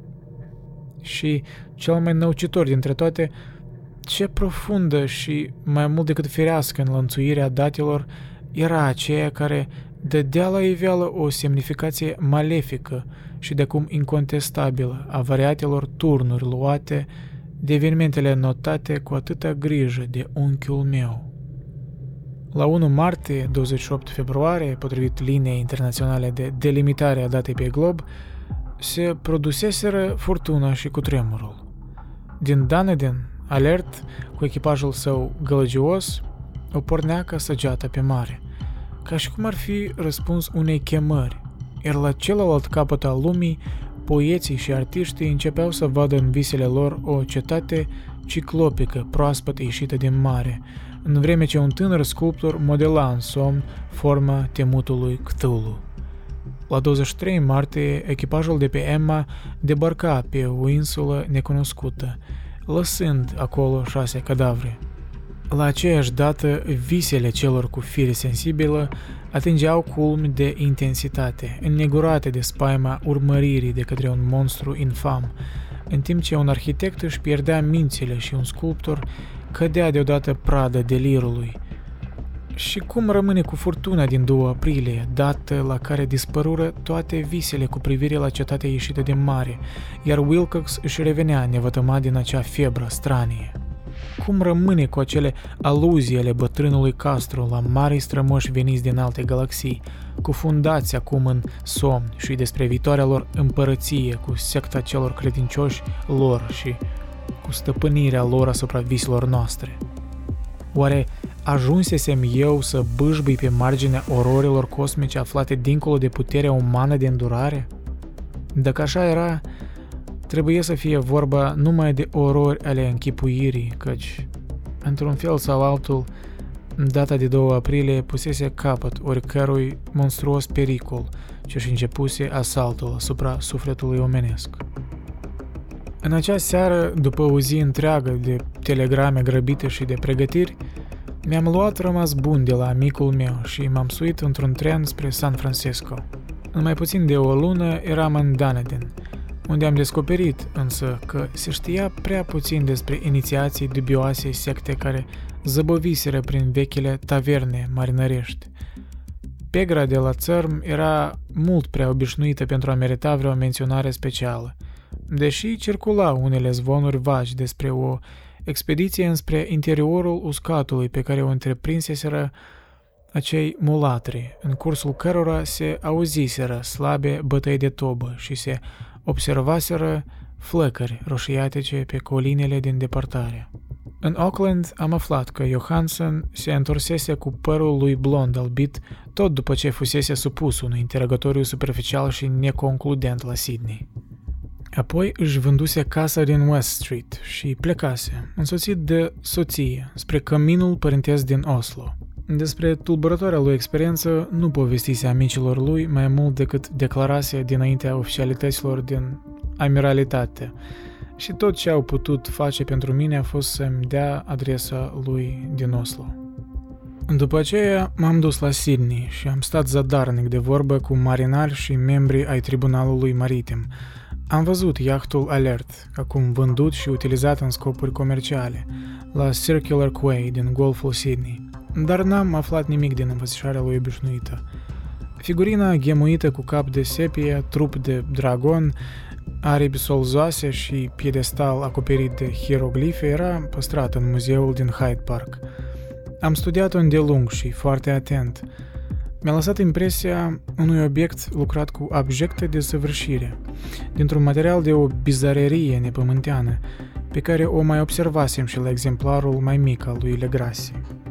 Pentru geologi, mi-a mărturisit cu stodele, constituia o monstruoasă enigmă. Aceștia se jurau că în lume nu exista o asemenea rocă, Apoi mi-am adus aminte, cu un fior, de ceea ce îi spusese bătrânul Castro lui Legrasi despre marii strămoși primordiali, anume că veniseră de pe alte stele și își aduseseră efigiile cu ei. Cu tremurat în sinea mea, de o revelație cum nu mai cunoscusem niciodată în viața mea, m-am hotărât să-i fac o vizită ofițerului Johansson la Oslo. Navigând spre Londra, m-am reîmbarcat imediat spre capitala Norvegiei. Într-o zi de toamnă am coborât pe cheiurile dichisite la umbra abrupte coline Egeberg. Am descoperit că locuința lui Johansson se afla în vechiul oraș al regelui Harald Hardrada, care păstrase viu numele Oslo în decursul tuturor veacurilor, în care partea mai extinsă a localității purtase pseudonimul Cristiania. Am făcut un drum scurt într-un taxi și am ciocănit la ușa unei clădiri vechi, curate însă cu fațadă din gips. Inima bătea să-mi spargă pieptul. O femeie cu chip întristat și veșmânt înduleat îmi deschise și mă anunță într-o engleză poticnită spre marea mea dezamăgire că Gustav Johansen nu se mai număra printre cei vii. Nu mai apucase multe zile după întoarcerea sa în povesti soția lui, căci întâmplările de pe mare din 1925 îl covârșiseră. Nu-i destăinuise nici ei mai mult decât o făcuse în public, dar lăsase un lung manuscris cu probleme tehnice, din câte zicea el, scris în limba engleză, evident pentru a o feri pe ea de pericolul unei lecturi accidentale. În cursul unei plimbări pe îngusta alee de lângă docul Göteborg, a fost doborât de un tank de ziare aruncat de la o fereastră de pod. Doi marinari din Indiile de Est îl ajutară pe dată să se ridice în picioare, dar își dădu duhul înainte ca ambulanța să ajungă până la el. Medicii nu găsiră nicio cauză precisă pentru decesul său, pe care îl puseră pe seama unor probleme de inimă și a unei constituții slăbite. Am simțit atunci cum mă cuprinde o teroare cumplită, o groază ce nu mă va mai părăsi până când nu-mi voi găsi și eu odihnă, în mod accidental sau altfel, convingând-o pe văduvă că aveam destulă legătură cu problemele tehnice ale răposatului ei soț încât să pot pretinde cu îndreptățire manuscrisul lui, am luat documentul cu mine și am început să-l citesc în vaporul spre Londra. Era un text simplu, scris dezlănat, strădania unui marinar naiv de a șterne pe hârtie un jurnal post factum, în care se lupta să-și amintească zi de zi acel ultim și cumplit voiaj. Nu sunt în stare să-l transcriu cuvânt cu cuvânt, în toată redundanța și neclaritatea lui, dar am să-i redau esența, îndeajuns încât să arăt de ce sunetul valurilor, spărgându-se de pereții vasului, deveni pentru mine atât de insuportabil încât mi-am înfundat urechile cu vată. Johansen, slavă Domnului, nu știa chiar tot, deși a văzut cu ochii lui cetatea și arătarea, dar eu nu voi mai putea să dorm liniștit când mă gândesc la ororile ce ne pândesc neîncetat dincolo de ființă, în timp și în spațiu, la cele blasfemii păgâne venite din constelații străvechi care visează pe fundul mării, cunoscute și adorate de un cult de coșmar, ai cărui inițiați abia așteaptă să le dea drumul prin lume, în clipa în care un alt cu tremur le va ridica din nou din adâncul mărilor monstruoasa lor cetate din piatră. Periplul lui Johansen începuse întocmi cum raportase el în fața amiralității. Emma, navigând în balast, părăsise Aucklandul la 20 februarie și înfruntase întreaga forță a acelei furtuni cauzate de cutremur, care trebuia să fie scos din străfundurile mării ororile ce vizitară visele atâtor oameni. Din nou sub control, nava înainta destul de mult când îi tăie calea alert la 22 martie și mi-am dat seama de regretul ofițerului când așternuse pe hârtie bombardarea și scufundarea ei. Despre oache și sectanți de pe alert vorbește cu foarte mare groază erau atât de abominabili încât stârpirea lor îi păruse aproape o datorie, iar Johansen arată o uimire ingenuă față de acuzația de cruzime adusă echipajului său în decursul anchetei judiciare. Apoi, înaintând pe valuri sub comanda lui, mânați de curiozitatea stârnită de iahtul lor capturat, marinarii zăriră un mare pilastră de piatră ieșind din mare, iar la 47 grade latitudine sudică și 126 grade longitudine vestică, întâlniră o faleză pe care se înălțau clădiri ciclopice, acoperite cu un amestec de mâl, nămol și alge, întruparea supremei terori pe pământ, nici mai mult, nici mai puțin decât cadaverica cetate de coșmar relie, clădită cu nenumărate iere în urmă, cu mult înainte de istoria omenirii, de către siluetele imense și odioase care se pogorâseră din galaxiile îndepărtate. Acolo zăcea Marele Cthulhu, cu hoardele lui, ascuns în criptele verzui și văscoase, transmițându-și în sfârșit, după cicluri pierdute în negura vremurilor, gândurile ce răspundeau spaima în visele celor sensibili și îi chemau imperios pe drept credincioși să vină în pelerinajul eliberării și al restaurării domniei sale. La toate acestea, Johansson nu se așteptase, dar Dumnezeu știe că, în curând, avea să vadă destule. Presupun că, de fapt, ieșise din valuri o singură creastă de munte, hidoasa citadelă încununată de monolitul unde era îngropat Marele Cthulhu. Când mă gândesc la tot ce se clocește în acel mormânt, îmi vine să îmi pun pe dată capăt zilelor. Johansson și oamenii lui se înspăimântară la vederea măreției cosmice acestui Babilon înămulit al unor demoni străvechi și trebuie să fie ghicit și singur că nu aparținea în niciun fel acestei planete. Groaza lor față de dimensiunile incredibile ale blocurilor de piatră verzuie, față de înălțimea amețitoare a marelui monolit gravat, față de asemănarea stupefiantă a colosalelor statui și basoreliefuri cu bizara figurină descoperită pe altarul de la bordul vasului alert, apare tulburător de intens în fiecare rând al descrierii speriatului ofițer. Fără să știe nimic despre futurism, Johansen ajungea la ceva care aducea foarte mult cu acest curent de gândire atunci când povestea despre oraș, căci în loc să descrie vreo structură arhitectonică sau clădire obișnuită, el se limitează numai la impresii vagi de unghiuri vaste și suprafețe de piatră, mult prea mari ca să aparține vreunei construcții de pe acest pământ, și la spurcăte figurine și hieroglife oribile.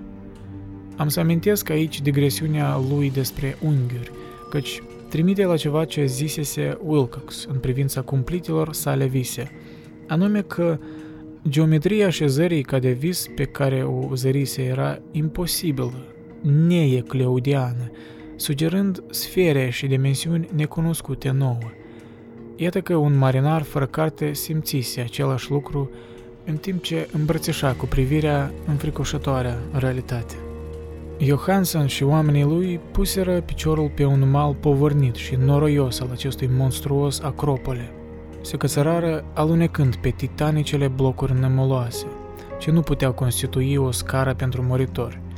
Însuși, soarele de pe cer părea distorsionat când era privit prin miasmele polarizante ce ieșeau din toată acea perversiune încă mustind de apa mării.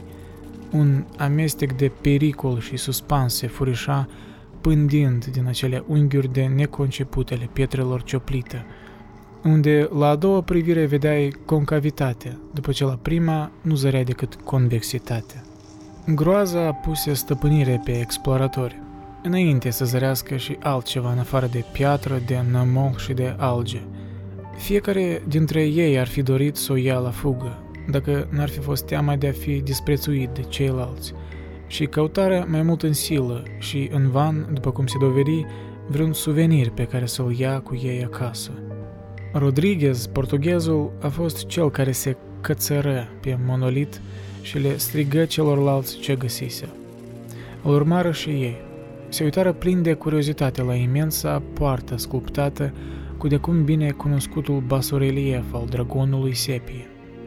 Era din câte scria Johansen ca o ușă mare de hambar, cu toții presupuseră că era vorba de o intrare, din cauza pragului ornat, a pridvorului și a usciorilor, deși nu se putură decide dacă era colcată ca un chepeang sau era oblecă, precum o ușă de pivniță. Așa cum ar fi spus Wilcox, geometria așezării friza imposibilul. Nu puteai fi sigur dacă mare și pământul erau orizontale, și de aici poziția relativă a oricărui lucru din jur părea fantasmagoric de variabilă. Bryden împinse piatra din mai multe locuri, fără niciun rezultat. Apoi Donovan își plimbă delicat degetele de-a lungul marginii ei, apăsând în fiecare punct în parte. El se cățără la nesfârșit de-a lungul grotescului monument în piatră. S-ar putea numi cățărare dacă arhitectura nu era cumva pe orizontală, iar oamenii se întrebară cum de putea exista în univers o poartă atât de imensă. După aceea, foarte ușor și încet, la un colț, uriașul panou începu să se deschidă în interior. Observară că se ținea în cumpănă. Donovan alunecă sau se propulsă cumva în jos, sau în lungimea usciorului, după care se reîntoarse la camarazii lui. Toată lumea urmări din priviri ciudata deschidere a monstruosului portal sculptat.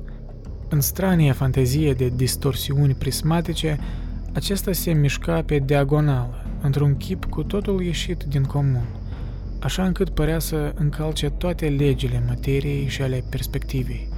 Deschizătura se căsca într-o beznă de catran, aproape materială. Acea întunecime era, într-adevăr, o trăsătură benefică, pentru că ascundea vederea cele părți ale pereților interiori între care firesc ar fi fost să pătrundă lumină și țâșni din deschizătură ca un fum din temnița ei pierdută în negura veacurilor, acoperind vizibil soarele pe măsură ce se înălța în văzduhul încovoiat și parcă zbârcit, fluturându-și aripile membranoase. Duhoarea slobozită de noile hăuri deschise era insuportabilă și, într-un târziu, lui Hawkins, cel cu urechile ciulite, îi se păru că aude un clipocit ce venea de jos.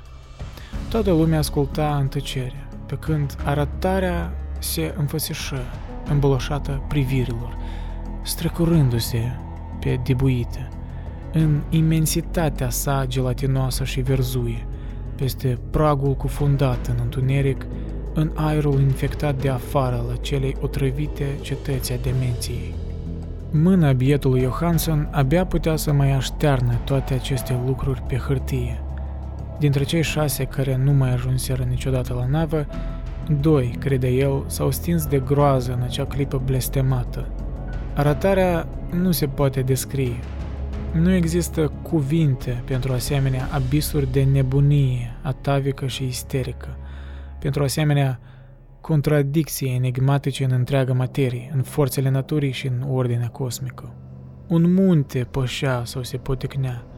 Dumnezeule mare, nici nu era de mirare că la celălalt capăt al lumii un mare arhitect își pierdea mințile, iar bietul Wilcox delira cuprins de febră în acel moment de telepatie.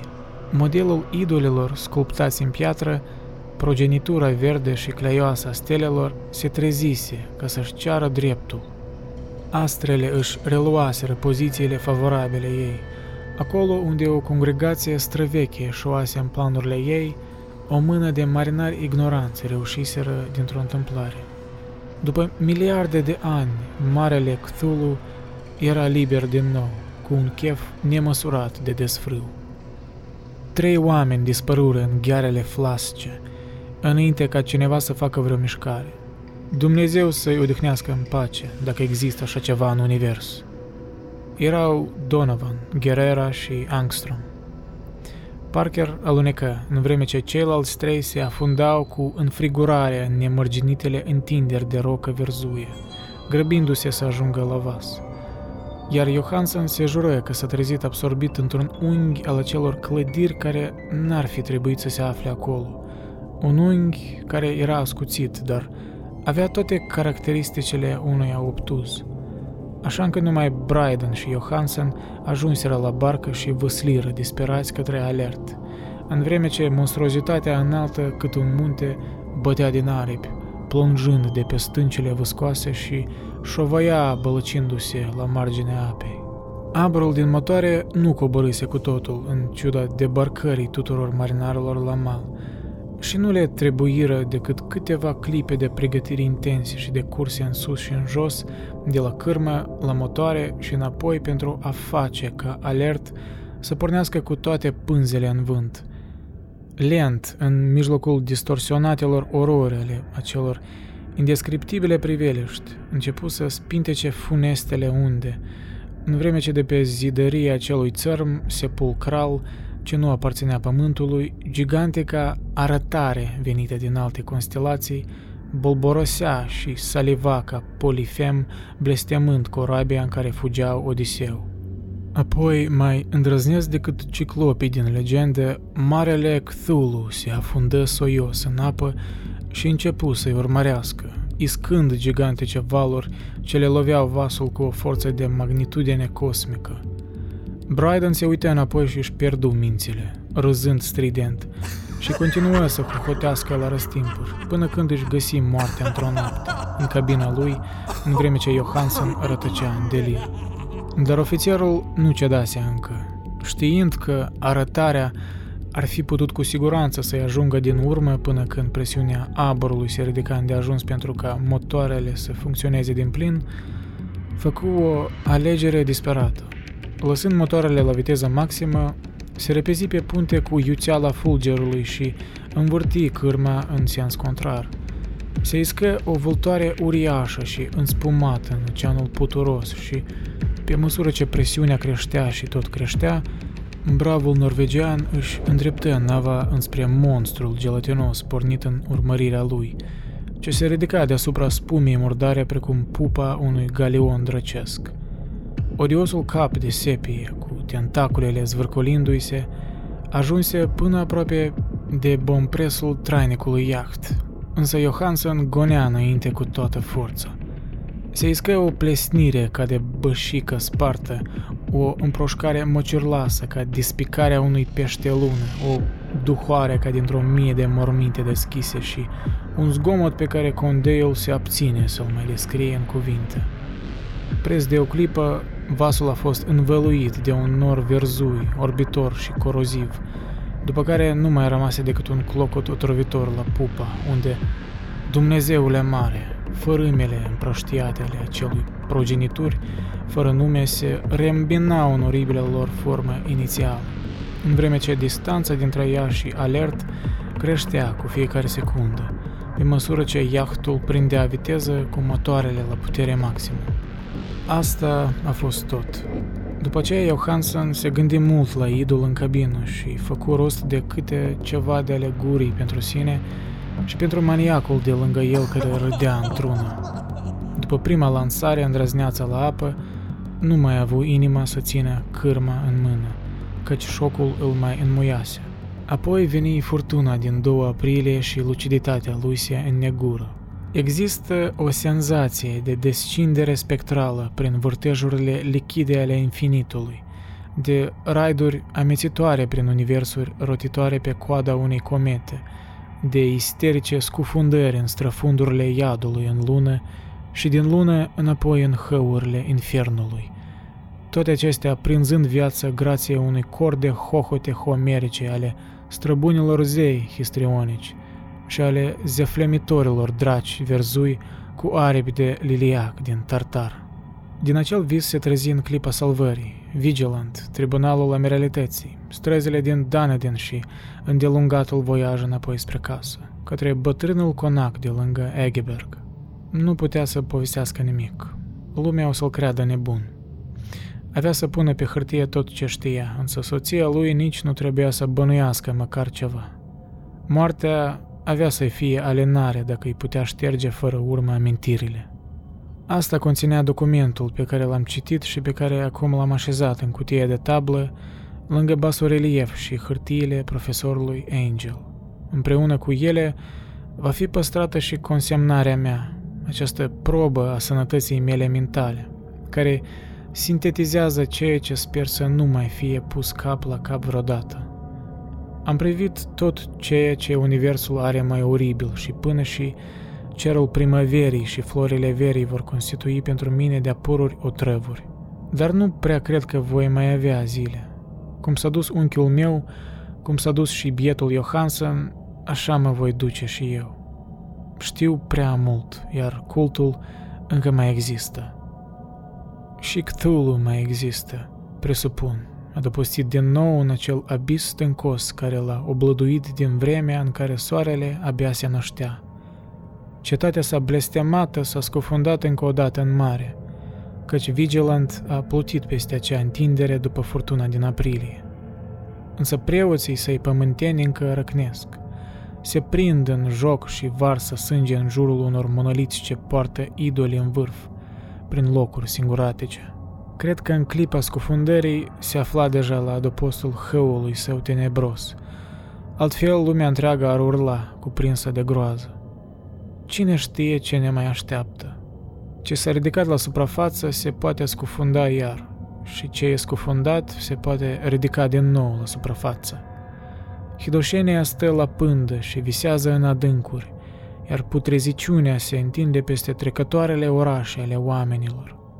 Va veni o vreme, dar nu trebuie și nu pot să mă mai gândesc. Aș dori să vă rog doar atât. În cazul în care nu voi supraviețui acestui manuscris, executorii mai testamentari să aibă prudența să nu-l lase să mai fie citit de nimeni altcineva.